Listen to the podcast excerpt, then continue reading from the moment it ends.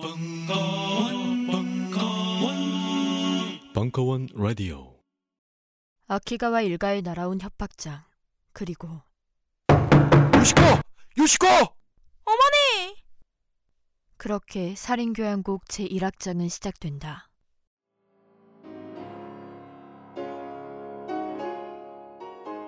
아키가와 저택에서 벌어지는 연쇄 살인 사건.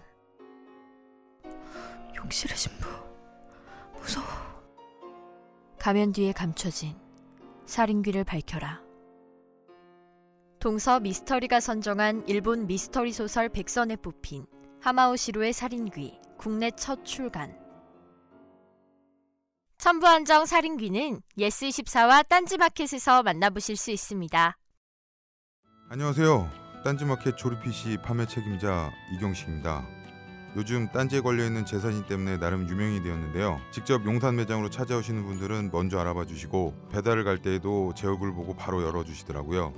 요즘 저의 가장 큰 고민이 바로 이겁니다. 저도 사실 용산 용팔이었거든요. 파리를 날리다가도 호구 손님 하나 잡아서 눈탱이 치는 그 맛, 그 짜릿한 맛에 용팔이 짓을 하는 건데 제가 요즘 그걸 못하고 있습니다. 정말 아주 그냥 돌아버리겠다니까요. 그래서 결심했습니다. 이왕 이렇게 된 거 정말 정직하게 장사하자. 아니 정확히는 정직하게 장사할 수밖에 없습니다. 다 알아보시는데 말이죠. 은하계에서 가장 정직하고 가장 AS가 믿을 만한 조립 PC 전문 업체 컴스테이션의 졸라 유명한 이경식이었습니다. 이왕 이렇게 된 거 아예 제 휴대폰도 밝혀버리겠습니다.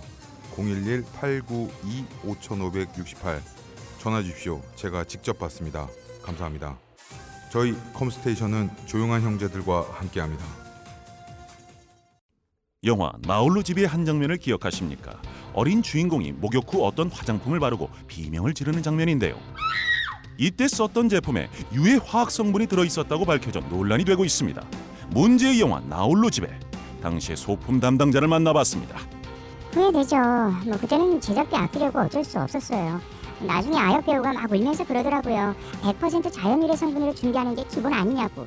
제작비를 아껴야 했다는 소품 담당자에게 신생아부터 사용할 수 있는 딴지마켓의 비그린 베이비 4종 세트를 보여줘봤습니다. 어머 웬일이야. 정말 이 가격에 판다고요? 말도 안 돼. 이건 단순히 자연 유래 성분으로만 만든 수준이 아닌데요? 게다가 샴푸 and body wash에 샤워 오일에 로션하고 마사지 오일까지. 어, 왜 이제야 나왔지? 미리 알았으면 다른 제품 안 썼겠죠. 조카 선물로도 좋겠네요. 신생아부터 어린이들까지 사용하는 제품이라면 이제 식물 성분과 자연 성분은 기본이 된 것 같습니다.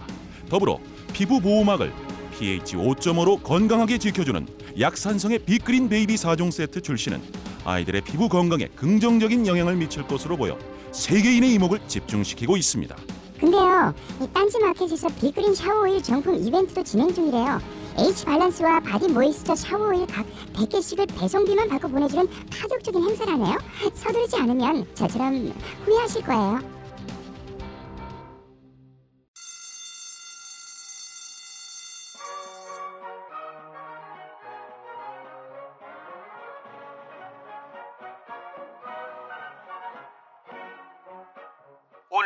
힘차게 매일매일 활기찬 당신의 아침을 책임질 손안의 킹스베리 중세 왕과 귀족들만 먹었다는 아로니아와 함께 발기찬 하루를 시작하십시오. 100% 폴란드산 아로니아 열매 농축 과즙 평산네이처. 아로니아 친. 가사 노동과 학업, 직장 스트레스로 지친 가족을 위한 최고의 선물. 한국에서 구라파의 맛과 향을 덤으로 느낄 수 있습니다. 우리 가족의 건강은 아로니아가 챙겨줘요. 100% 폴란드산 아로니아 열매 농축 과즙. 평산네이처 아로니아 친 보다 자세한 사항은 딴지마켓에서 확인하실 수 있습니다.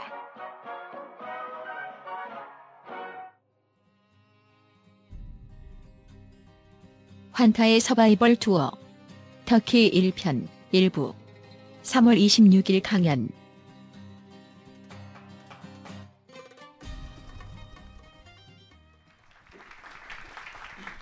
아, 오래 기다리셨습니다. 무사히 돌아왔습니다.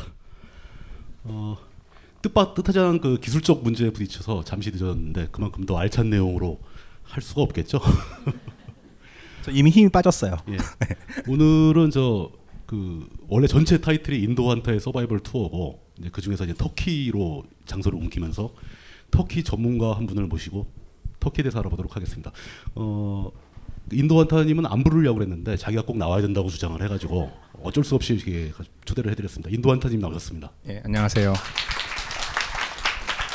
예, 지금 대놓고 diss를 하시는데 사실 이제 그 타이틀이 제 이름이잖아요. 예, 물부장님이 오히려 네, 저는 뭐이 예, 인도 한타고요. 뭐 이제 계속 몇 번 했었죠. 네 번째 시간이고 이제부터는 이제 제가 주인공이 아니라 초대 손님 체제로 갈 거예요. 그리고 이제 여기 계시는 분은 아까 소개를 원래 모자를 베끼면서 소개시키려고 했는데 시간을 때우려다 보니까 어쩔 수 없이 비장의 카드를 꺼냈어요 이미. 더 이상 이제 웃길 수가 없고 어, 이- 이분은 이제 싹티라는 별명을 가진 주종원 씨라고 이 터키 프렌즈라는 이제 프렌즈 시리즈의 터키 편을 집필하신 분이고 그 이제 꽃보다 할배의 영향과 각종 이제 책의 quality도 물론 좋았겠지만 꽃보다 할배의 영향 등등을 해가지고서 지금 그, 그 시리즈 전체에서 제일 잘 팔려요. 원래 제 책이 인도가 제일 잘, 잘 팔렸는데 인도는 그 작년부터 이어진 성폭행 사태로 인해 가지고 지금 그 판매량이 반이 떨어졌어요.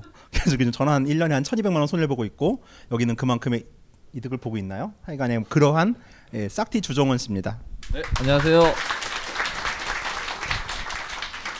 근데 뭐 여러분들 아시는 분도 계시겠지만 그 샥티라는 게 무슨 뜻인가요? 그러니까 제가 알기로도 이 샥티란 말이 인도 말이거든요.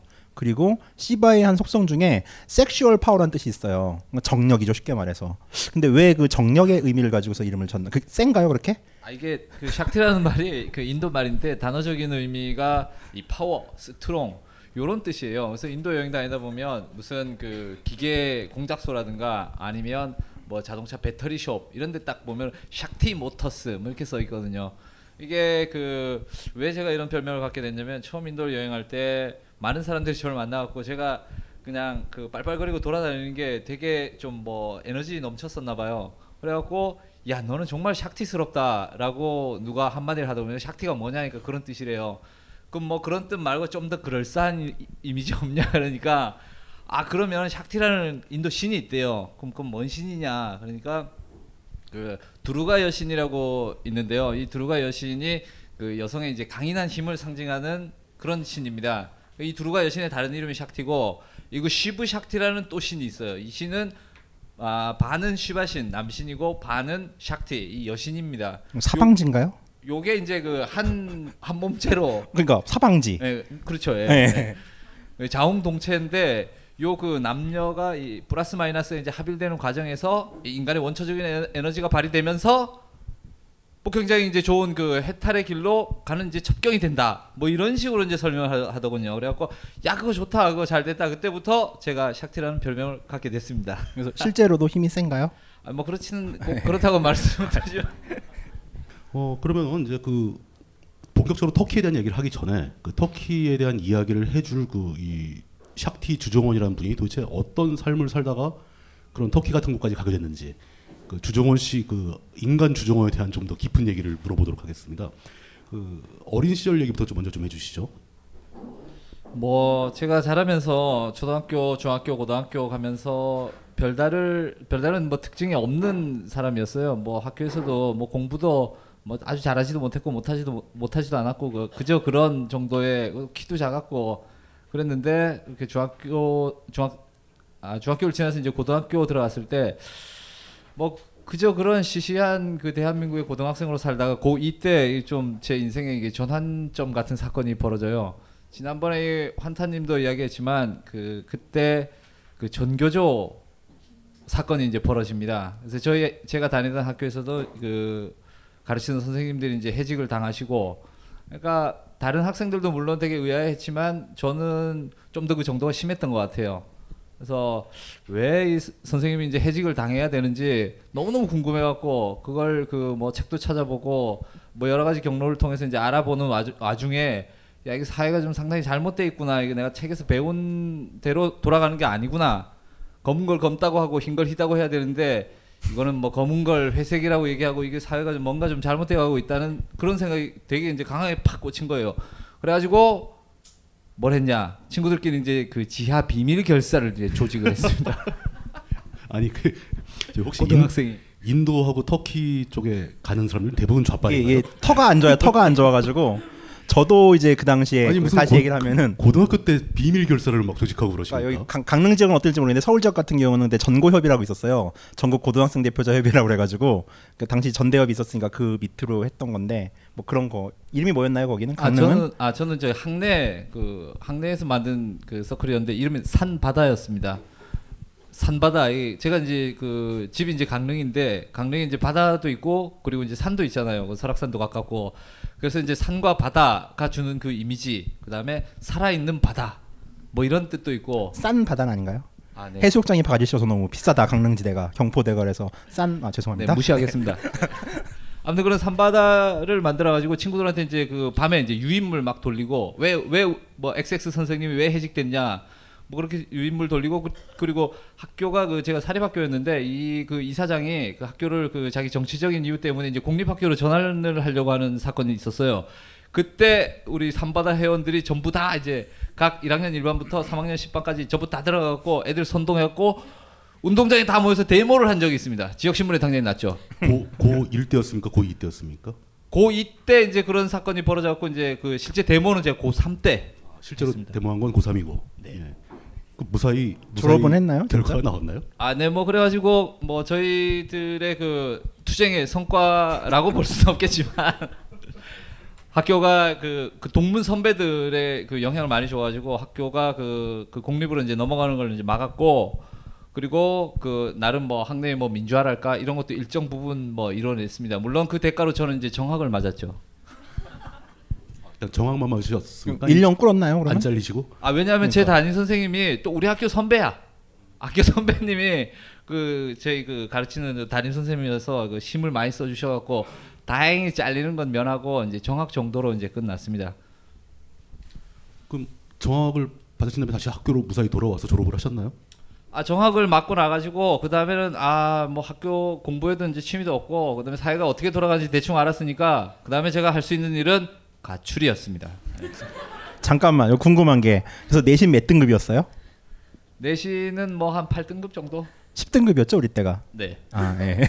아, 10등급 중에 8등급. 네. 예, 뭐 훌륭하게 하셨네요. 그 가출해서 어디로 가셨습니까? 아, 일단 그 제가 가출을 이제 이, 두 번에 걸쳐서 2차의 가출을 이제 했었는데 1차 가출 때는 그 일단 강릉 지역을 좀 헤매다가 뭐 누구처럼 뭐 소판돈을 집에서 훔쳐가지도 못했고 그냥 집 나왔다가 이제 돈 떨어지고 그 학교 선배 형들 집을 전전하다가 이제 어머니한테 이제 붙잡혀갖고 이제 집에 집에 들, 들어와서 이제 첫 번째 가출은 이제 실패로 끝났습니다. 그 첫 번째 가출의 후유증으로 저희 어머니께서 이제 너무너무 걱정을 하시다가 입이 돌아가시는 사태가 바로 아 정말이에요.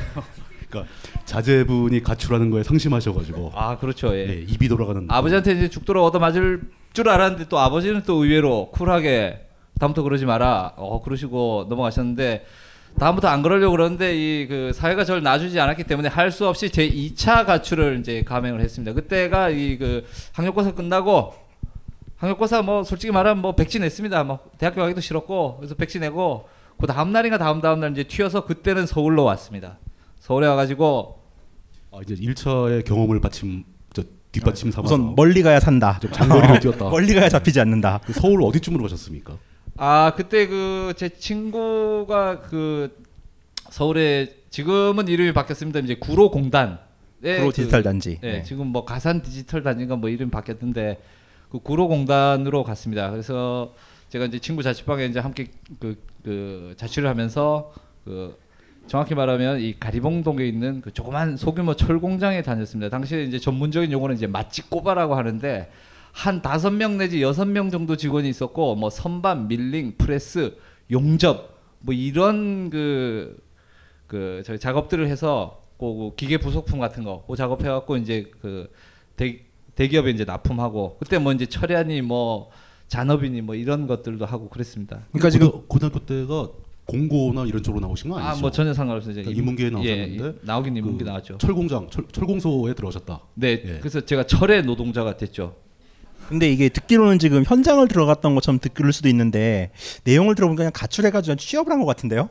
아 그게 뭐 둘 다 맞는 얘기인가 맞는 얘기가 제가 그 가출해갖고 이제 취업을 했는데 철공장으로 취업했는데 그냥 그냥 철공장에 취업한 게 아니라 그 구로공단일 때 당시에 어 무- 무슨 뭐 노동자 센터라든가 그런 단체들이 굉장히 많았어요. 그래서 제가 그 공장에 취직도 하- 해서 나름 몸으로 노동 현실을 느끼는 한편 이 사회를 좀 바꿔보겠다는 이런 생각으로 그런 이제 단체에 이제 가입해갖고 거기 그 다니면서 이제 소위 말하는 그런 이제 의식화 교육이랄까 뭐 이제 그런 것들을 받고 이게 사실 뭐 말이 의식화 교육이지 가서 사회가 진짜로 어떻게 돌아가는지를 제대로 이제 그 제 눈으로 이제 보게 된 거죠. 그 과정에서 이제 그, 그, 대, 그 데모대도 이제 쫓아다니고 그 서울 시내를 제가 이제 촌놈이 올라와서 뭐 명동이 어디 있는지 을지로가 어딘지 뭐 어떻게 알겠어요.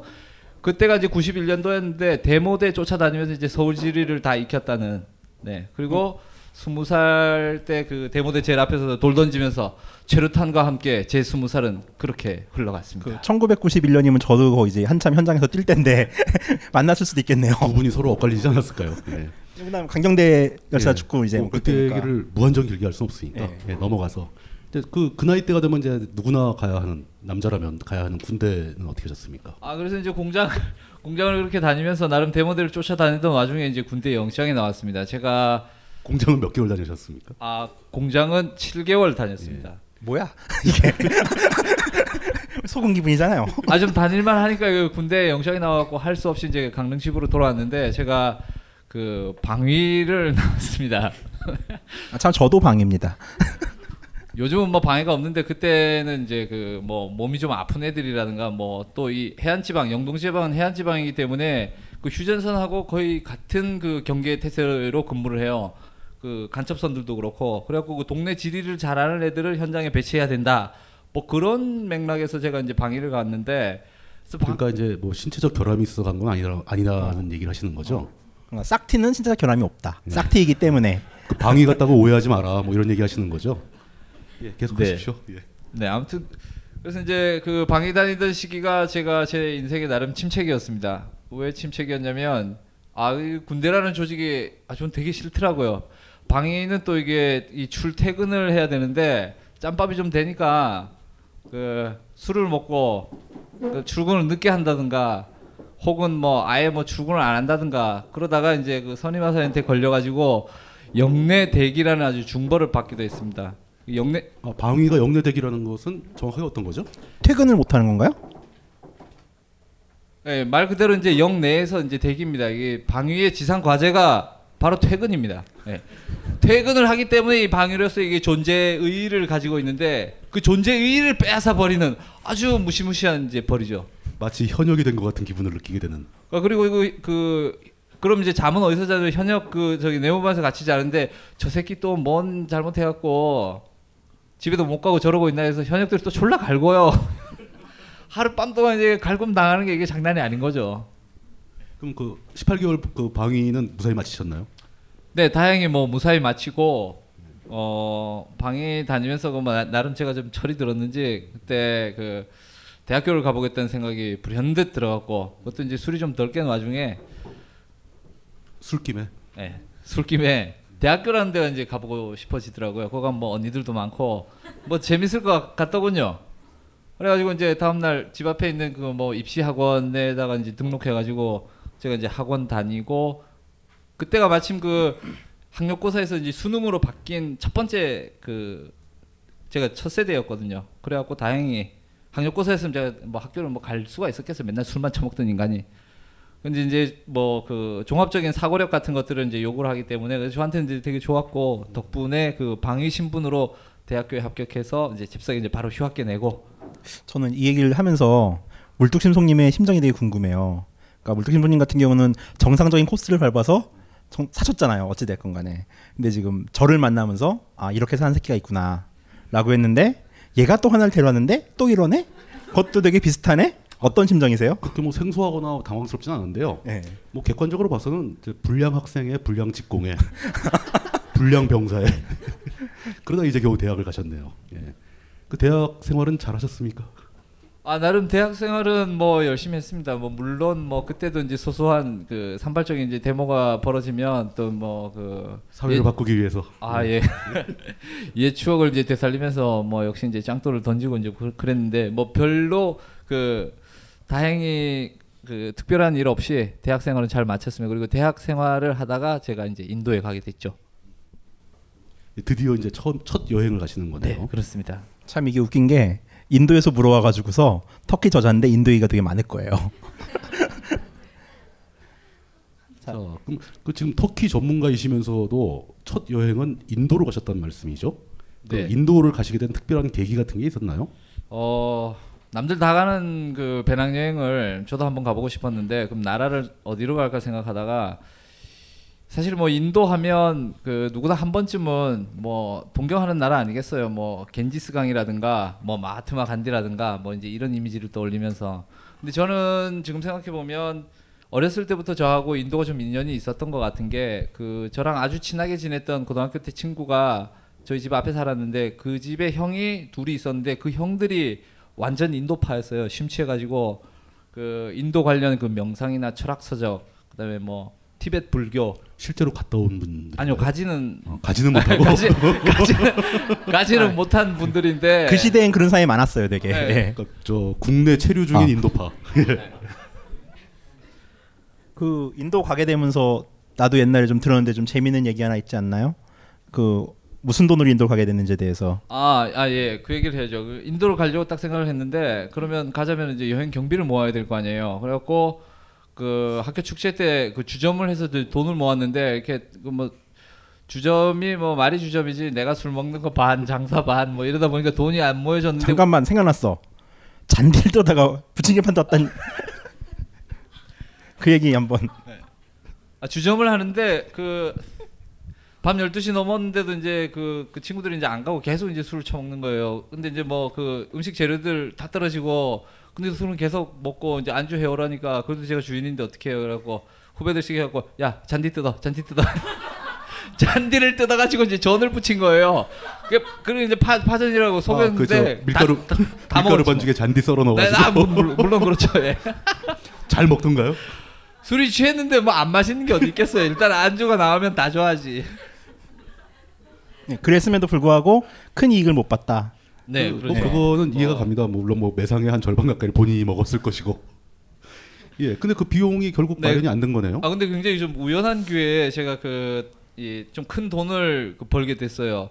저희과 교수 중에 한 분이 그 강릉 단오제 운영위원이었는데 참 그 강릉에 아직도 그 전통적인 축제 단오가 열리는 거 아시죠? 음력 5월 5일에 하는 거 지금 이제 세계 무형문화유산으로 등록도 됐는데 요 단오 때 무슨 그 단오 굿 그네뛰기 씨름 대회 뭐 창포물에 머리 감기 뭐 이런 민속 대회를 많이 해요. 근데 그 중에 그 시민들의 반응이 제일 좋은 게 이 영동 방언 경연 대회라는 게 있습니다. 방언이라 하면 사투리입니다. 네, 이 강릉과 동해 이쪽 그 영동 지방 사투리 경연 대회 제가 그 이 과 교수님의 그 반강제적인 압력을 받아갖고 할 수 없이 나갔다가 1등을 해버린 거예요. 아니, 아니 처음부터 그 말투에서 그 강릉 쪽 냄새가 진하게 났었거든요. 웰컴 투 동막골에서 네, 보는 뭐 그런 느낌이 나는데 그 방언 경연 대회라는 것은 어떤 내용으로 하는 겁니까? 아 그러니까 이 내용은 그러니까 원고는 지가 자기 멋대로 그냥 써 오는 거예요. 그- 그걸 가지고 이제 그 수많은 이제 청중들 앞에서 자기가 이제 그 자기 이야기를 써온 이제 원고를 이제 외워 가지고 그걸 이제 그 사투리 버전으로 이제 하는 거죠. 그러면 이제 사람들이 거기 이제 채점을 해가지고 이제 상품을 주는데 그때 제가 1등 해가지고 어 당시로는 이제 최신 기종의 586 펜티엄 컴퓨터를 받았습니다. 오, 상금은 예. 상금은 없고요. 아니 상금 없고 현물, 상품이었는데 현물. 아, 상품을 팔아가지고 네, 그걸. 잽싸게 팔아서 100만 원이라는 연차를 마련했습니다. 자, 이 대목에서 당시 그 1등상을 수상한 그 경연 내용을 한번 들어보시도록 네. 하겠습니다. 그해 이 영동 지방에 큰 산불이 났습니다. 이게 고성에서부터 시작되었고 양양 쪽으로 해서 낙산사까지 다 불타고 그 산불이 났는데 그 불탄 이야기를 불난 이야기를 소재로 제가 원고를 썼습니다. 해보겠습니다.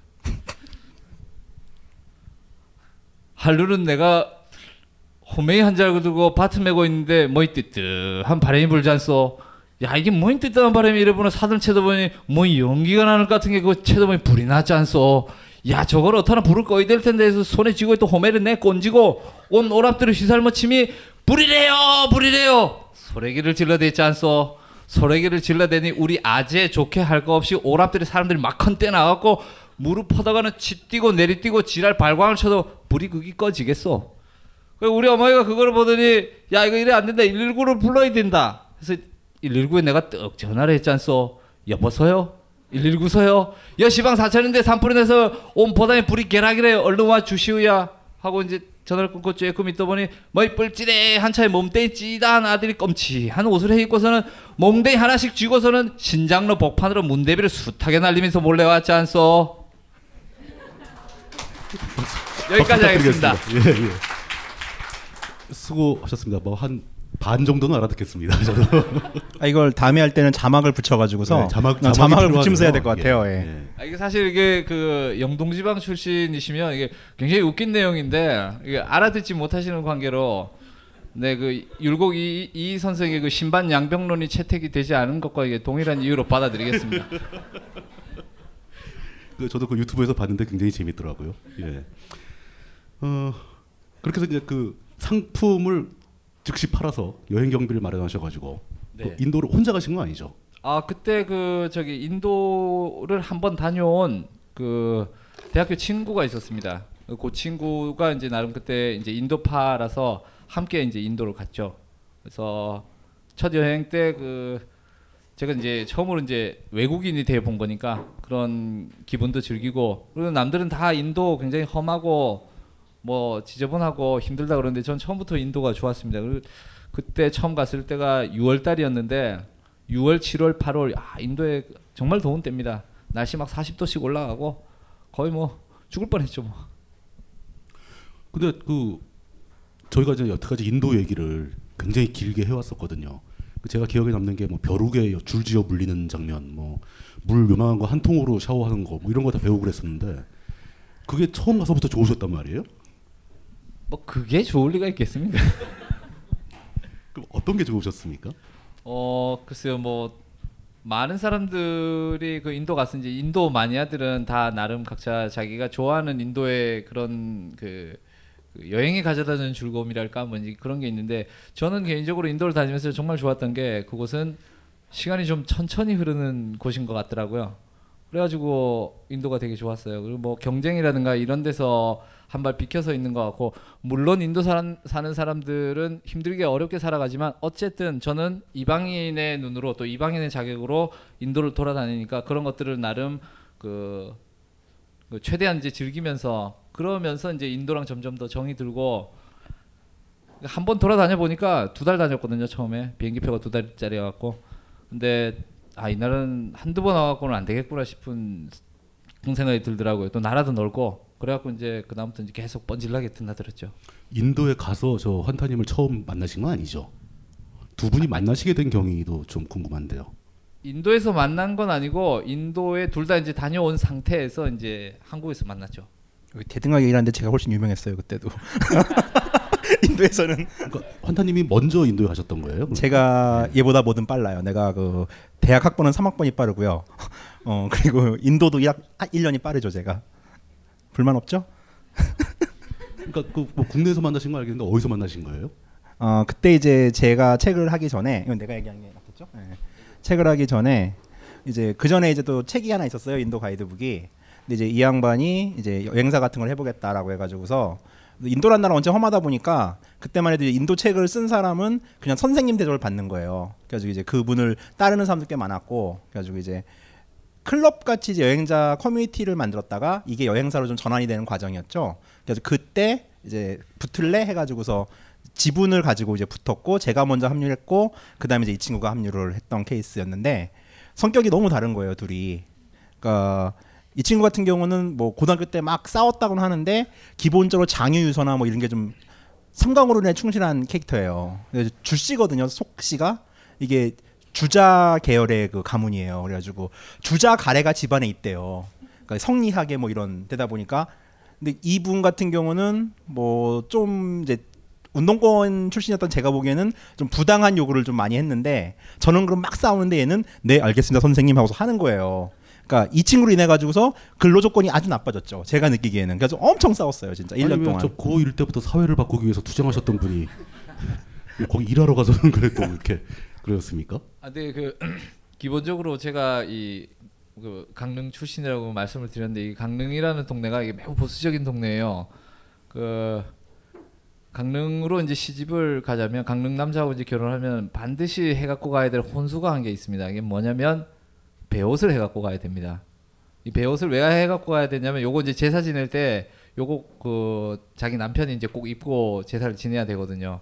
그러니까 그럴 정도로 되게 이제 좀 보수적인 동네고 당연히 뭐 무슨 뭐 그 장유유선이 하는 그, 그 유학의 가르침? 뭐 그런 것들이 되게 이제 남아 있기 때문에 그런 동네에서 이제 오랫동안 자라다 보니까 제가 뭐 나름 세상을 좀 바꿔보겠다. 뭐 그런 생각은 있었지만 이게 몸에 오랫동안 이제 배인 습관이기 때문에 물론 뭐 지금 여기 환타님이 하는 이야기를 굳이 그대로 다 들으실 필요는 없습니다. 저도 나름 뭐 노력을 안 한 건 아닙니다. 다만 이제 그, 그 노선이 약간 달랐다고나 할까 뭐 이제 그런 차이인데 그래서 성격이 사실 굉장히 많이 다릅니다. 지금도 다른 그 그때도 달랐고 지금도 다른데 그 저는 이제 환타를 이런 간교한 놈 이렇게 부르고 환타 아, 이 친구는 이제 저를 이런 고지식한 놈 나아가 이런 무식한 놈 이라고 이제 부르면서 이제 싸우면서 그렇게 이제 정이 들어서 지금 뭐 한 20년째 계속 투닥거리고 있습니다. 어찌됐건 뭐 제 말대로 많이 흘러갔던 게 어찌됐건 거기서 또 가출을 했죠 우리가 그 컴퍼니에서 동시 가출을 해가지고서 이제 이 친구는 인도에서 식당을 했고 저는 이제 책을 쓰러 인도를 가게 되면서 이제 좀, 예 세상이 시작된 거니까 그러면 그 첫 인도 여행의 뒤를 이어서 이제 네. 두 분이 또 만나가지고 인도에 대해서 계속 점점 더 알게 되면서 한 분은 본격적으로 책을 쓰시고 한 분은 직접 인도로 건너가셔서 정착하셨다고요. 예 그렇게 됐습니다. 그럼 그 본격적인 이- 그 인도 얘기는 본격적으로 할 필요 없고요. 그 여행에 관한 얘기를 본격적으로 하기 전에 음. 반드시 짚고 넘어가야 될 부분이 있죠. 이거 아니고 저건 넘어가겠습니다. 자, 제일 궁금하죠. 그러니까 아마 국내에서 만나지는 않으셨을 것 같아요. 지금 결혼하셨죠? 네 했습니다. 이제 그분 얘기를 좀 듣고 싶어서. 어. 저 뒤를 잠깐 보시면 어떤 얘기를 해야 되는지 써 있습니다. 자 우선 뭐 이제 제가 이제 음해를 하자면은 어 이 친구는 가이드였고 언니는 팀원이었어요. 아 그럼 고객을 그렇죠. 근데 그 전에 고의가 없네. 그렇지. 그런데 그럼에도 불구하고 이 친구의 주장과 이제 그 언니의 주장은 아니다. 사실 우리는 그 전부터 알긴 했었다. 친하지 않았을 뿐이지. 둘이 이렇게 변명을 하고 있다는 거죠. 아, 그렇게 변명을 하고 있고 사실 또 이 업계에서 원래 남자 가이드를 선호하지 않아요. 왜 남자 가이드들은 정말 사고를 많이 쳐요. 그래가지고 인도 쪽이나 어떤 사고를 말씀하시는 거죠? 팀원하고 자꾸 연애라는 거죠.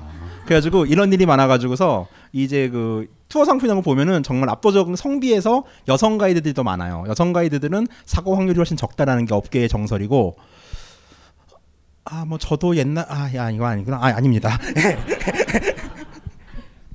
자 그럼 설명을 좀 해주시죠. 그러니까 가이드로 갔다가 그 팀원으로 오신 분과 만나기 시작하신 겁니까? 그러니까 정확히 말하자면 가이드가 아니라 길잡이라고 합니다. 이게 그 보통 패키지 여행을 안내해 주는 분을 이제 가이드라고 그러잖아요. 뭐 유적지 설명도 해드리고 그다음에 아침에 모닝콜도 해주고 그러니까 일거수일투족을 다 챙겨 드리는 사람은 이제 가이드라고 하는데 어 이 환타님과 제가 같이 다녔던 그 여행사에서 주력 상품이 뭐였냐면 그 배낭 여행 팀이었어요. 그러니까 배낭여행을 원하는 사람들을 모아서 가는데 인솔자가 가이드가 아니라 정말 말 그대로 길만 잡아주는 길잡이 역할이었거든요. 그러니까 함께 따라다니면서 뭘 설명을 해주거나 그런 거 없습니다. 숙소하고 도시와 도시 이 큰 이동은 같이 하고 그 다음에 그 도시에서 1박 2일, 2박 3일 머물면서 투어는 지가 알아서 그러니까 가이드북을 다 갖고 오는 거죠. 근데 말은 이렇게 하는데 막상 현장에서 이 일을 뛰면은 결국 이제 이쁜 언니들 위주로 데리고 다니게 돼요. 아니면은 나를 잘 따르는 사람이라거나 뭐 어, 솔직히 말해야죠. 그럼 그렇지 않나요? 어, 왠지 이해가 갑니다. 네. 그러 그러다가요. 네 아무튼 그 제 그 제 옆집기하고 함께 이제 여행을 떠난 건 맞는데 아, 지금 지금 말씀하신 옆지기. 네. 그 옆지기라고 부르시는 건가요? 난 옆집 개로 들었어요. 이게 이게 뭔 소리지? 이러면서 아, 좀 약간 특이한 명칭이라서 제가 한 번 더 여쭤본 겁니다. 아, 예. 뭐 옆집이라는 말 뭐 어디서 주워 들었는데 아 되게 좋더라고요. 뭐 와이프, 집사람 뭐 이런 것보다 훨씬 더 그 정감 있는 말이라서 네 아무튼 그 팀원과 그 길잡이로 간 건 맞는데 사실은 그 전에 한 1년쯤 전부터 어떤 그 시민단체의 같은 회원으로서 활동하다가 좀 안면이 있고 아는 사이였어요. 아, 또 역시 사회를 바꾸기 위해 노력하시는 분이셨나요? 어 그렇다고 볼 수 있죠. 예. 다만 노선- 이제 노선도. 다, 예, 아, 다만 이제 예. 그 옛날과는 다시 달리 이제 약간 좀 온건한 방식으로 그때는 자연을 바꾸는 모임이었어요. 네, 아무튼 그런 그 시민단체 같은 회원으로 이제 알고 지내다가 그때 마침 제 옆집가 오랫동안 다니던 직장을 그만두고 좀 휴식 겸해서 해외에 가서 좀 푹 쉬고 싶다는 의견을 밝혔고 저는 아 그렇다면 네팔이 좋다. 네팔 그 포카라 같은 동네 가갖고 푹 쉬면 정말 이제 몸과 마음이 깨끗해지고 좋아질 거다라고 해서 그 제가 다니던 여행사의 그 다른 그 팀의 그 신청을 제가 이제 해줬어요. 그 동의를 해가지고 그 팀 길잡이가 제가 아니었어요 원래. 에? 누구예요 그럼? 그 그건 까먹었는데 아무튼 제가 제가 길잡이가 아니었고 저는 그 다음 팀 길잡이였거든요. 근데 요 팀 길잡이가 이게 느닷없이 갑자기 출발 이틀 전에 빵꾸를 내버렸네요. 어떡합니까 이거 목욕 다 해놨지 길잡이는 없지. 혹시 뒤에서 돌로 찍은 거 아닌가요? 본인이 가려고? 이건 좀 이상한데요? 아, 이건 저 뭔가 좀 관계가 있어 보이는데. 예. 그러니까 자연스럽게 빵꾸가 났다는 말인가요? 그렇죠. 예. 아 이건 그 전혀 느닷없이 빵골 냈죠? 아, 느닷없이 이제 빵꾸가 난 상황이기 때문에 뭐 의도적인 빵꾸 좀 조용히 좀 해. 아무튼 의도적인 게 아니었는데 빵꾸가 났는데 뭐 어떡합니까? 그래서 제가 대타로 그 원래 그 다음 팀을 이미 제- 제 팀이었는데 할 수 없이 그 앞 팀으로 제가 이제 그 임시로 투입돼가지고. 임시로 투입돼가지고. 그렇죠. 예. 전혀 근데 이게 의도하진 않았고. 예. 되게 이상한 게 그 전 얘기를 옛날부터 들어봤는데 그래서 팀을 갔는데 팀원들이 다 그 이제 그 언니와 얘를 남겨놓고서 이 친구를 남겨놓고서 아뭐 노땅길 오세요 이러고서 자기들끼리만 놀았대요. 그래서 홀로 떨어져가지고 어쩔 수 없이 연애를 하게 됐다 뭐 이런 얘기를 들었던 기억이 나는데 아 그 팀 팀 구성이 어떻게 됐냐면 한 15명 정도 됐는데 이게 혼자서 신청을 한 사람이 없는 거예요. 다 이제 자기 친구들이나 뭐 그 동생 뭐 이런 사람하고 둘씩 셋씩 이제 그 신청을 하다 보니까 당연히 시내 투어를 다닐 때는 자기가 같이 신청한 지 친구들하고 같이 다니게 되겠죠. 그래서 제가 이제 길잡이를 하면서 그 한 가지 원칙 그 제 나름대로 이제 원칙이 혼자 떨어진 그 길 잃은 양들을 보살피자. 예. 근데 길 잃은 양이 남자였어도 그랬을까요? 아 물론입니다. 아 예. 그, 아무튼 그, 그- 그 이전에 혼자 떨어진 것도 뭔가 의도가 있던 거 아닌가요? 아 이게 네, 사실 정교한 튜닝 같아요. 이런 네. 얘기를 하면 사람들이 뭐 무슨 의도가 있었네, 뭐 흑심이 있었네 하는데 사실은 뭐. 뭐 따지고 보자면 전혀 그렇지 않다고 하면 거짓말이겠지만 어쨌든 기본적으로는 그런 의도는 없었는데 어쩌다 보니까 그렇게 됐고 그다음에 그 팀원들이 그 언니들이 그 얼굴도 예뻤지만 마음씨도 예뻐갖고 이제 그 제 옆집이야 저를 이제 부셔주는 분위기였어요. 처음에는 야 우리 서로 아는 척하지 말자. 괜히 우리 아는 사이라 그러면 쓸데없는 오해 사고 나중에 complain 나오면 골치 아프다. 이렇게까지 했음에도 불구하고 아이 뭐 이게 다니다 보니까 이제 사태가 그렇게 된 거예요. 그래서 할 수 없이 이제 둘이 같이 다니면서 좀 더 가까워졌죠. 원래 그렇게 다니면 또 얼굴에 질질 새요. 그게 모를 수가 없는 거지. 막 질질 얼굴 흐르는데 그거 어떻게 몰라요 그거를? 그러니까 지금 그렇게 그 여행을 저 인도도 아니고 터키도 아니고 네팔로 가신 거죠? 그러니까 그 팀이 이제 예. 네팔과 인도 합쳐서 다니는 팀이었어요. 그러니까 30일간 아, 여기 뭐 여기저기 거쳐서. 예, 아, 예, 예. 그래갖고 네팔로 들어와서 인도는 육로로 다니고 그 여행 마치고 다시 아웃이 이제 네팔 카트만두였거든요. 그때 당시에 제 옆집이 뭐 회사 그만두고 왔고 저도 역시 그 다니던 여행사를 이제 이 팀을 마지막 팀으로 나도 이제 관두겠다 이렇게 의견을 내고 왔으니까 저도 이제 그 돌아갈 반드시 돌아갈 필요가 없는 거죠. 그래서 팀원들 싹 보내고 둘이 이제 가- 이게 중요해요 이제 이게. 카트만두 공항에 남았습니다. 그다음에 어디로 약치 유인을 했죠? 그, 그것도 의도한 건 아니고 그냥 어쩌다 보니 남은 건가요? 아 그건 원래 의, 원래부터 이제 얘기가 그렇게- 원래 원래 그 이제 이건 제가 얘기를 제가 좀 많이 해봤으니까 어, 아니 아니 그게 아니라 그 이제 그 언니들을 이렇게 인도에서 만나면은 우선 이제 첫 번째로 이 여자를 내 여자로 만들겠다라고 얘기했을 때 첫 번째 작업은 표를 찢어라예요. 못 돌아가게? 그렇죠. 아니 그러니까 스스로 찍게 해야죠 그거는.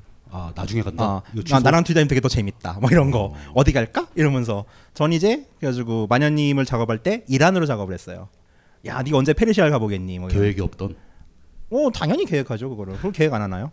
저는 flow chart도 만들어 놓고 작업해요. 그래가지고 이제 그래가지고 그때 좀 조언을 많이 받았죠 다른 사람들한테. 그래서 제가 네. 저는 어디로 작업을 했냐면 이게 산으로 작업을 했습니다. 이게 네팔에 뭐 많이들 아시겠지만 그 히말라야 산맥 있지 않습니까? 거기에 그 안나푸르나 산맥이라고 있습니다. 거기에 라운드 트레킹을 할 수가 있는데 그 트레킹 하자면 한 15일 정도 걸리거든요. 단둘이. 산에 산에 산에 15일 동안 이제 단둘이 가는 거야. 전기도 잘 나가는데 거기다 나가면 막 별도 되게 많아. 어떡하지?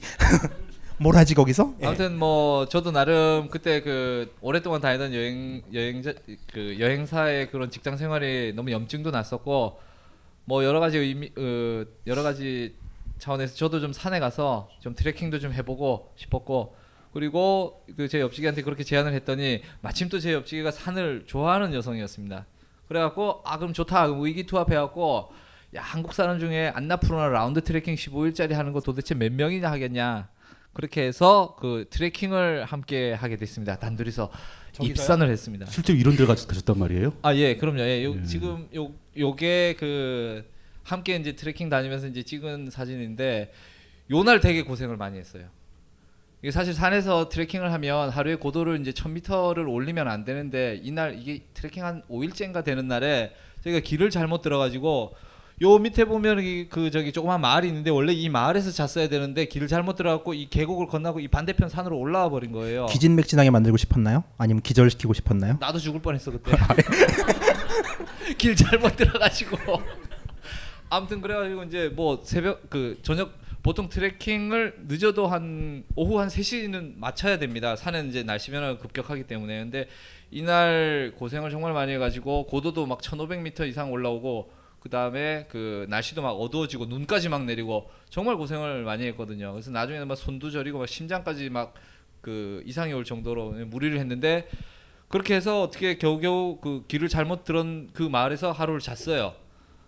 그 숙박을 하고 그 다음날 아침에 딱 일어나 보니까 16개 경찰서에 공식 공급하는 검증된 특허 상품 아마스 폴워치. 긴급 상황에 아마스 폴워치를 스마트폰에 갖다 대기만 하면 바로 가족, 친구 혹은 경찰에게 긴급 문자와 실시간 위치 정보를 보낼 수 있습니다. 혼자 사는 여성, 아이들이 있는 가정의 필수품 아마스 폴워치를 지금 딴지마켓에서 은하계 최저가로 만나보세요. 벙커원 멤버십 회원들에게 띄우는 희소식.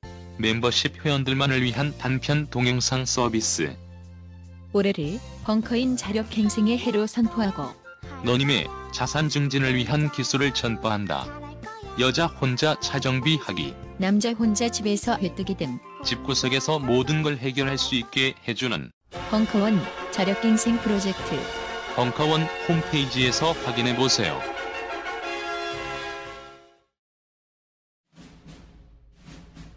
스마트폰에 바이블, 벙커원 어플이 대폭 업그레이드 되었습니다. 강좌 및 강의별 결제 기능 탑재, 멤버십 회원이 아니라도 벙커원 동영상들을 골라볼 수 있는 혁신. 바로 확인해 보세요. 아침에 딱 일어나 보니까 아 이런 풍경이 쫙 펼쳐지는 겁니다. 그러니까 원래 보통 트레킹 길은 요 산 밑에 밑길 따라 가니까 산이 안 보이죠. 요 밑으로 가니까. 근데 우리는 길 잘못 든 관계로 이 반대편 산 중턱으로 올라 보이 버렸으니까 이 산을 그냥 내 눈, 눈높이에서 이제 바로 이렇게 보면서 가는 거예요. 아, 그 계속 헷갈리는데 그게 의도하신 거예요? 우연히 그렇게 된 거예요? 아 진짜 의도 없었다니까요. 자 사진 넘기는 건 저한테 신호를 좀 주시죠. 예. 예. 다음 또 사진을 보면 이것도 이제 함께 이제 트레킹 다니면서 찍은 건데 이 산에 가니까 전 의도치는 않았는데 사실 제가 뭘 원래 그 의도를 하고 계산하는 그런 인간이 못 돼갖고 의도하진 않았는데 이 작업하기에 산만한 데가 없어요. 일단 일단 산에 가면 뭐 그 힘드니까 또 해발이 막 4,000m, 5,000m 뭐 이런 데니까 그 원래 사람이 이제 고생 고생스러운 그런 상황에 가면 뭐 내숭을 떨 수가 없잖아요. 지가 일단 힘들어 죽겠는데 그 남자나 여자나 마찬가지입니다. 그래서 혹시 여러분들 뭐 마음에 점치고 두고 있는 이성 친구가 있으면 산에 한번 데리고 가 보세요. 그것도 한 2박 이상의 그 산에 데리고 가 보시면 그 사람에 대해서 다 나옵니다. 그래서 제가 또 처음에 포터를 쓰자고 했는데 제가 부득부득 우겨서 포터도 못 쓰겠어요. 왜냐하면 포터 데리고 가면 산에 가서 괜히 포터가 가방 들고 도망간다든가 속을 아, 썩이게 되면 지금 그 포터라는 건 이제 짐꾼. 포터 짐꾼. 네, 짐꾼. 예. 네. 전뭐 사진 얘기하는 포토인 줄 알았어요.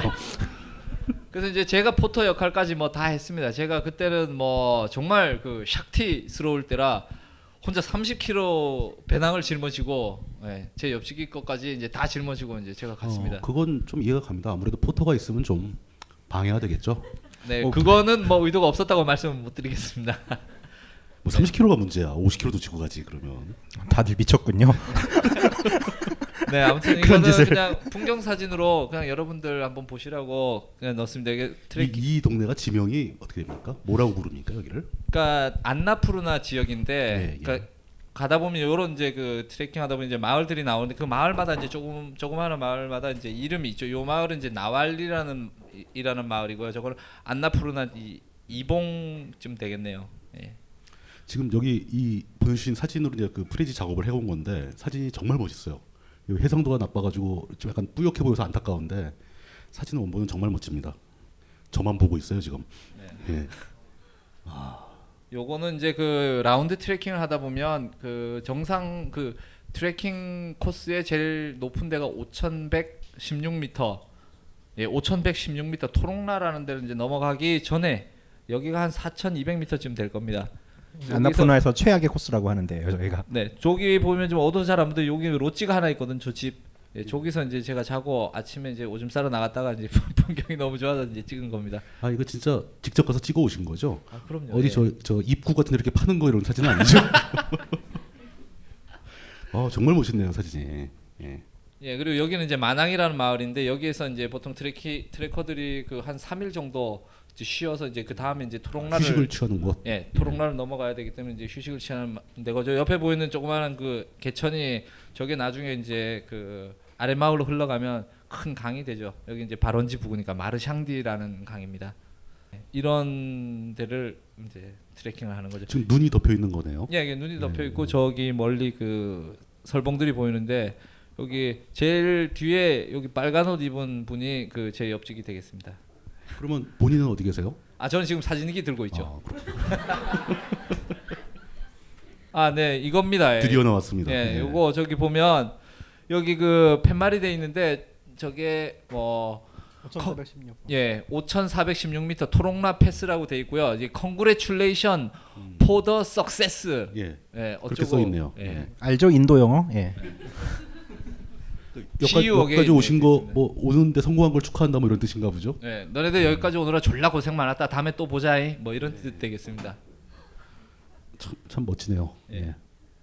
이런 데를 넘어서 여기는 이제 그 아래 이제 묵티나트라는 그 마을인데요. 여기가 그 5,416m를 넘어서 바로 3,800m까지 이제 내려갑니다. 여기가 해발 3,800m 되는 마을인데 이 높은 해발에서 그 무슨 그 바다 생물의 화석이 이제 발견이 되거든요.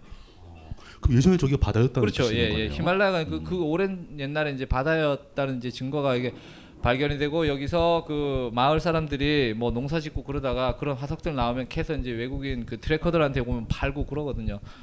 그, 그 지각 변동의 결과로 네. 바다 밑이었던 곳이 저렇게 높은 산이 돼 버렸다. 그렇죠. 예, 예. 예. 요것도 역시 이거 뭐 무슨 그 라싸의 이거 포탈라 궁전 같이 생겼는데 그쪽은 그 전부 힌두교가 아니고 다 티베트 불교권입니다. 그래서 저기 보그 중간에 이 티베트 불교 사원인데 노란색으로 보이는 게 그 사원의 이제 지붕이고 사람들도 전부 다 그 우리랑 똑같이 생긴 이제 몽골리안들이고 그래서 굉장히 친근감 있고 그리고 이제 막걸리 같은 술도 있고 예. 시간 되시면 정말 그 이성 친구 데리고 그 아나푸르나 라운드 트레킹 꼭 해보시길 권해드립니다. 자, 반론 하나. 그 사는 좀 힘들잖아요. 바닷가에도 좀 괜찮은 데가 있는 게 인도 동부로 가면 안다만이라는 섬이 있어요. 여기를 가려면은 배로 3박 4일을 가야 돼요. 사람이 없어요 가면은. 자 언니를 데려갔다. 너무 심심해서 연애밖에 할 게 없어요. 그 힘들게 산을 가지 않아도 된다는. 제 생각엔 그런 데까지는 같이 가는 게 힘들겠네요. 그 그렇죠. 소, 예. 속에서 데려갔다는 그 안에서 큰일 날 거 아닙니까? 아 그 대신 3박 4일 이후의 비경. 뭐 이제 이런 뭐 이제 뭐 바다에서 바다로 지는 석양을 보지 않겠니? 뭐 이런. 예. 뭐 저런 저런 게 잘 먹힐지는 잘 모르겠습니다. 근데 그 제가 좀 특이하게 생각했던 게, 그러니까 그 저도 이제 가이드북 쓰시고 여행을 많이 다니시고 이제 그런 거라고 생각했지 실제로 인도에 정착하셨다는 얘기는 처음에 듣고 상당히 놀랐었거든요. 그 인도에서 정착해서 사는 그 삶에 대한 얘기도 그러니까 우리 이제 우리 본론은 터키지만 그 인도에서의 삶에 대한 얘기를 좀 듣고 싶어가지고 항목을 이렇게 준비를 한 거죠. 예, 그 사진을 대충 쭉 설명해가면서 말씀해 주시면 될 것 같습니다. 네, 여기가 제가 살던 이 바라나시라는 곳입니다. 여기 흐르는 강이 이제 그 유명한 이제 겐지스 강이고요. 이게 그 마니카르니카 가트라고 화장터 일대에서 찍었습니다. 제가 인도 인도를 계속 돌아다니 인도 네팔을 계속 다니다 보니까 이상하게 내 인생의 어떤 인연이랄까? 이런 것들이 인도와 자꾸 연결이 되는 것 같고 근데 젊은 날에 한때를 인도에서 좀 살아봐도 괜찮겠다 싶은 그런 생각이 들어서 나름 정말 큰 결심을 하고 인도에 가서 이제 정착해서 살게 되면서 그곳에서 뭐 생활비도 벌어야 되고 또 저는 여행도 좋아하고 여행자 만나는 것도 좋아해서 라가 카페라는 그런 여행자 쉼터를 운영했어요. 그 한국 음식도 팔고 뭐 여행자들 와서 정보 교환도 하고 배낭도 갖다 맡기고 이런 쉼터를 운영했는데 카페 이름이 라가? 라가 예, 카페? 라가 예. 카페입니다. 제가 깔때기 하나를 대면은 서바이벌 토 3편에서 도시 이야기를 하면서 제가 바라나시를 안 했어요. 이 다음에 여기가 할 것 같아가지고서 중간에 빼면 안 될 것 같아가지고 이 친구를 사랑하는 이 아름다운 마음 본받아 주시고 예 계속 하세요. 고마워 배울게. 어. 자 이거는 그 겐지스 강에 그 제가 이제 자주 나가던 아시가트라는 곳인데 거기서 이제 일출 광경이에요. 거기 사람들 인도 사람들이 와서 순례객 수많은 순례객들이 와서 이제 그 자기 소원도 빌고 뭐 겐지스 강에서 목욕을 하면 지은 죄도 씻어진다고 하는 뭐 그런 풍경으로 좀 넣어봤습니다. 근데 겐지스 강의 물이 상당히 더럽죠. 아 뭐 에이즈 빼고 다 있다 그러죠. 그러니까 인도 정부에서 매년 한 5년에 한 번씩 프로젝트로 5만 마리 정도의 자라를 방생을 해요. 그럼 자라들이 이제 시체를 그냥 버리는 경우도 있으니까 그 안에 있는 강 속에 있는 부유물을 뜯어먹고 강을 정화시키려는 목적이었는데 중요한 거는 바라나시에서 자라가 잡히지 않아요. 그러니까 이제 방생을 하는데 다 죽는 거죠, 애들이. 눈은 다 죽는다. 네, 그렇죠. 훌륭하네요. 예. 예, 이게 야, 그 사람이 되게 많네요. 여기. 예, 여기가 그 바라나시의 가장 유명한 그 다사수아메드라는 그 가트 일대입니다. 예, 뭐 순례객들이나 그 외국인 여행자들이 와서 이렇게 배도 타고 저기 그 강변에서 수많은 그, 그 행사라든가 그런 것들이 이루어지는데 그래서 여행자 구역도 요 바라나시 이 가트 부근에 다 형성이 돼 있어요. 지금 사진 뒤에 보이는 저 저 건물들 그 뒤편이 정말 미로 같은 골목길이거든요. 한 번 들어가면 도저히 헤어나올 수 없는 세상에 이런 미로가 또 있을까 싶은 그런 곳인데 거기에 그 여행자들 그 배낭 여행자들이 사용하는 숙소들이 다 거기 있고 또 식당들이라든가 여행자 정보를 그 교환할 수 있는 데가 이제 다 거기이기 때문에 처음에 바라나시 가시는 분들은 이 고생을 좀 하시죠. 그 미로 같은 골목길들 찾아가야 되니까. 네, 이거는 그 다사수아메드 가트에서 이제 벌어지는 매일 밤 벌어지는 이제 강가 여신에 대한 이제 인도식 그 부자 의식 되겠습니다. 불을 가지고 한다고 해갖고 이제 아르띠 부자라는 예. 부흥회라고 생각하시면 돼요. 예, 배를 이렇게 많이 타요. 예. 저 배를 타고 있는 사람들은 지금 뭘 하고 있는 거죠? 그러니까 일, 바라나시에서 그 외국인 관광객, 그러니까 모든 관광객이나 순례객들이 빼놓지 않, 빼놓지 않고 하는 행사가 뭐냐면 겐지스 강의 일출을 보기입니다. 일출 보려면 아침 일찍 배를 타야겠죠. 그래서 지금 저 사람들 전부 다 그 일출 뱃놀이를 하는 사람들이에요. 그래서 뱃사공들이 아침 이른 시간이 이제 제일 바쁜 때입니다. 그러니까 해 뜨기 전에 나와서 배를 타고 나가서 그쵸, 예. 강 위에서 일출을 보고 돌아오는 그렇죠, 예, 예, 예, 그런 예, 코스인가 예. 보죠. 아, 요거는 제 코- 그냥 재밌어서 넣었는데 이제 코브라 네, 좀 불쌍한 코브라입니다. 이거 갇혀가지고. 저 코브라가 실제로 사람을 무는 경우도 있나요? 아 그거 다 쇼입니다. 그거. 다 쇼죠. 예, 예, 예. 다 쇼고. 그리고 저 코브라가 뭐 저 음악과 음악은 사실 사람을 홀리기 위한 거고 코브라가 뭐 음악을 듣고 춤을 추거나 그 다 개구랍니다. 그러니까 코브라는 피리의 움직임 때문에 피리가 거슬려 가지고 피리를 보고서 움직이는 거예요. 아, 피리의 움직임이고 소리는 구라고 어, 소리는 사람이 듣고. 예, 이, 이빨은 다 빠지신 분들이죠. 예. 예. 아, 이빨은 다 뺐고 예. 안전을 위해서. 여기도 뭐 배에서 뭘 하고 있네요. 예, 이것도 이제 아시가트에서 사람들 나와서 이제 그 아침에 이제 목욕하고 그런 장면인데 여기 지금 그 나온 분이 이제 제 옆집인데 아침에 이제 배 타고 출근하시는 이제 장면입니다. 라가 카페로. 아, 이 배를 타고 라가 카페에 가시는 거다. 아 매일 그렇게 한 건 아니고요. 예, 예. 그러니까, 그러니까 어쩌다가 날씨 좋은 날이라든가 그럴 때는 가끔 오늘은 배 타고 출근을 하자. 음. 보통은 이제 릭샤나 뭐 그런 걸 타고 이제 이제 이 집 업소에서 업소랑 살던 집이 한 6km 정도 떨어져 있어요. 6km 정도. 예, 그러다 보니까 이제 릭샤를 타고 주로 가는데 저도 이제 2층 집에서 있다 보면은 이제 언니가 이렇게 말씀하죠. 어 환타시 오는 날도 좋은데 배 타고 갈까요? 그럼 네 이러고 가면 이제 배를 타고 갈 때도 있고. 네, 여기는 그 화장터입니다. 그 바라나시에서 이 화장터 이게 많이 카르니카 같은데 여기 이 화장터 안쪽 골목으로 한 한 30m쯤 되는데 제가 운영하는 그 라가 카페라는 그 여행자 식당이 있고 이게 바람이 좀 심하게 부는 날에는 이 화장터 연기가 이 골목 안쪽으로 불어오는데 창문을 아무리 닫아도 이 화장 그 연기와 이 먼지 같은 것들이 막 들어오거든요. 그러면은 뭐 손님들 비빔밥 같은 거 시켜 먹다가 뭐재 떨어지면 뭐 그거 재 어떻게 골라냅니까? 그냥 대충 같이 비벼 먹고 그러다 보면 그 라가 카페 앞 골목으로 이제 상녀가 나가요. 람람 사태 그렇게 상녀 소리를 내면서 상녀가 지나가는데 정말로 거기 있다 보면 진짜 살기 위해서 먹는 밥과 예, 죽어서 나는 이제 연기제가 뭐 멀지 않구나 싶습니다. 아 요거는 이제 그 디아라는 이제 꽃뿌리인데요. 이게 참 이걸 왜 넣냐면 제가 그 나름 뭔가 그래도 청혼을 할때 아, 뭔가 좀 그 의식이 좀 있어야 되지 않냐 이런 나름 생각해갖고 이 인도 사람들 바라나시 사람들은 무슨 그 집안에 경사가 있거나 좋은 일이 있을 때 그 겐지스강에 나와서 저런 꽃불을 띄웁니다.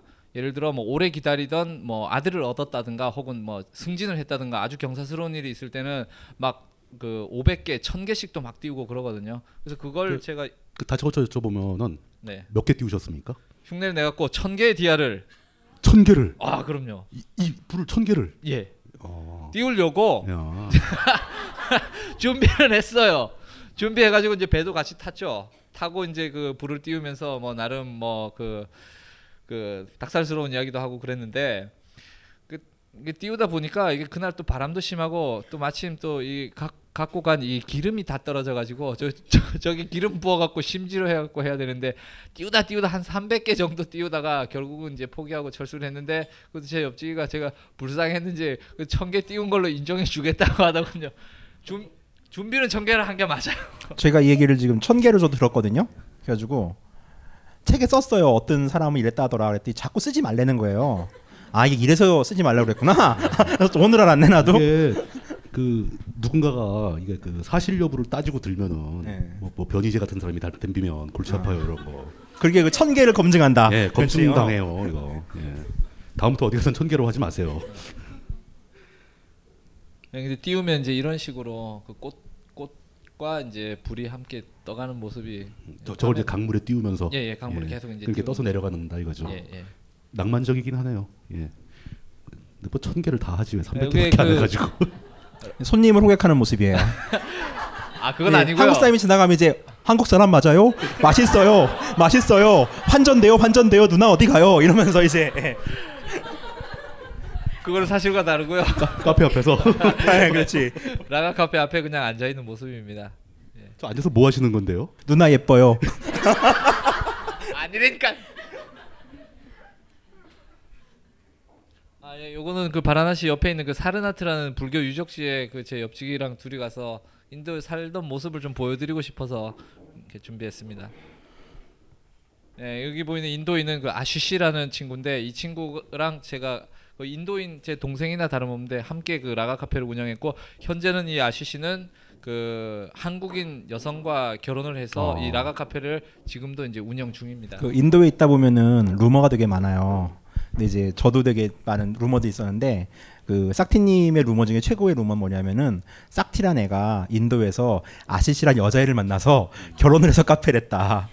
아시시는 저 남자인데 네? 아시시란 여자를 만나서 결혼했다라는 루머가 있었죠. 그래서 그 낳은 자식들이 서빙을 보더라.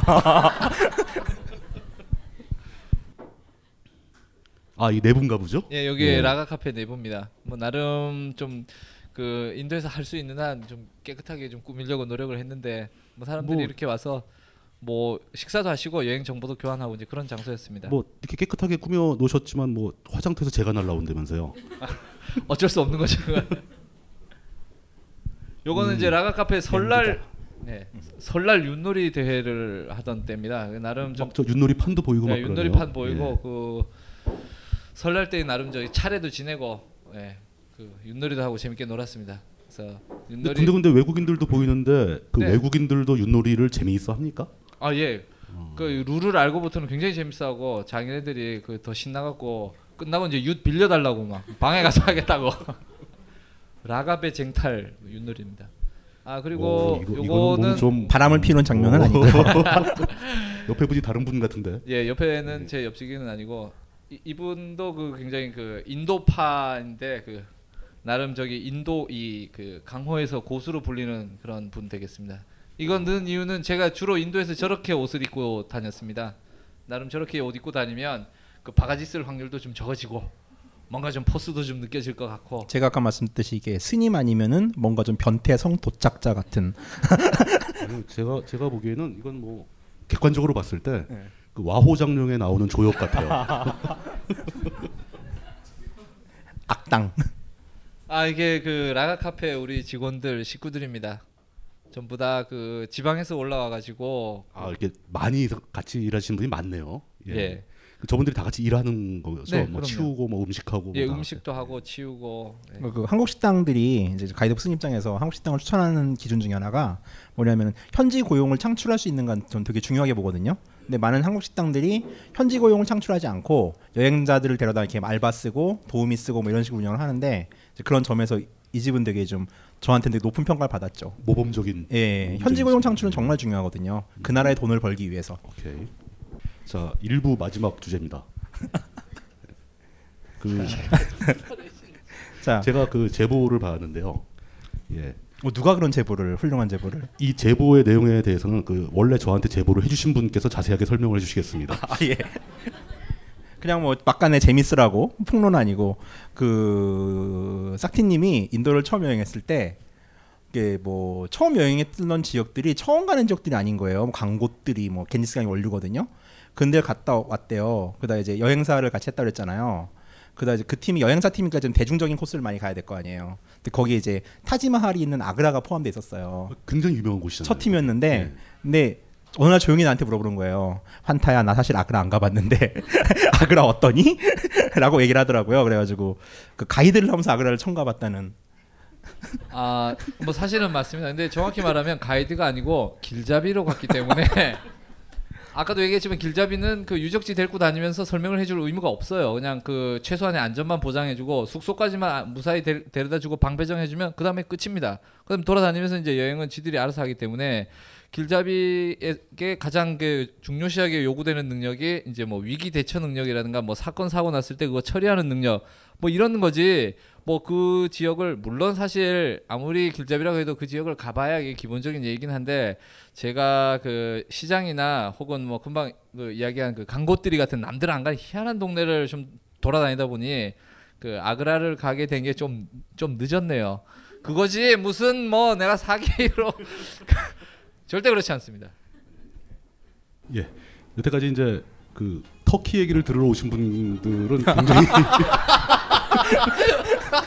좀 당황스러우실 것 같은데요. 터키 얘기는 한 마디도 안 했습니다 지금. 어, 터키 얘기를 본격적으로 시작하기 전에 그 터키 얘기를 해주실 그 샥티 주정원님의 그 어떤 사람인가, 그 사람은 도대체 어떻게 터키를 가게 됐고 왜 그렇게 살고 있는가에 대해서 좀 알아봤고요. 잠시 쉬었다가 본격적으로 터키 얘기를 시작하도록 하겠습니다. 5분만 쉬도록 하겠습니다. 감사합니다.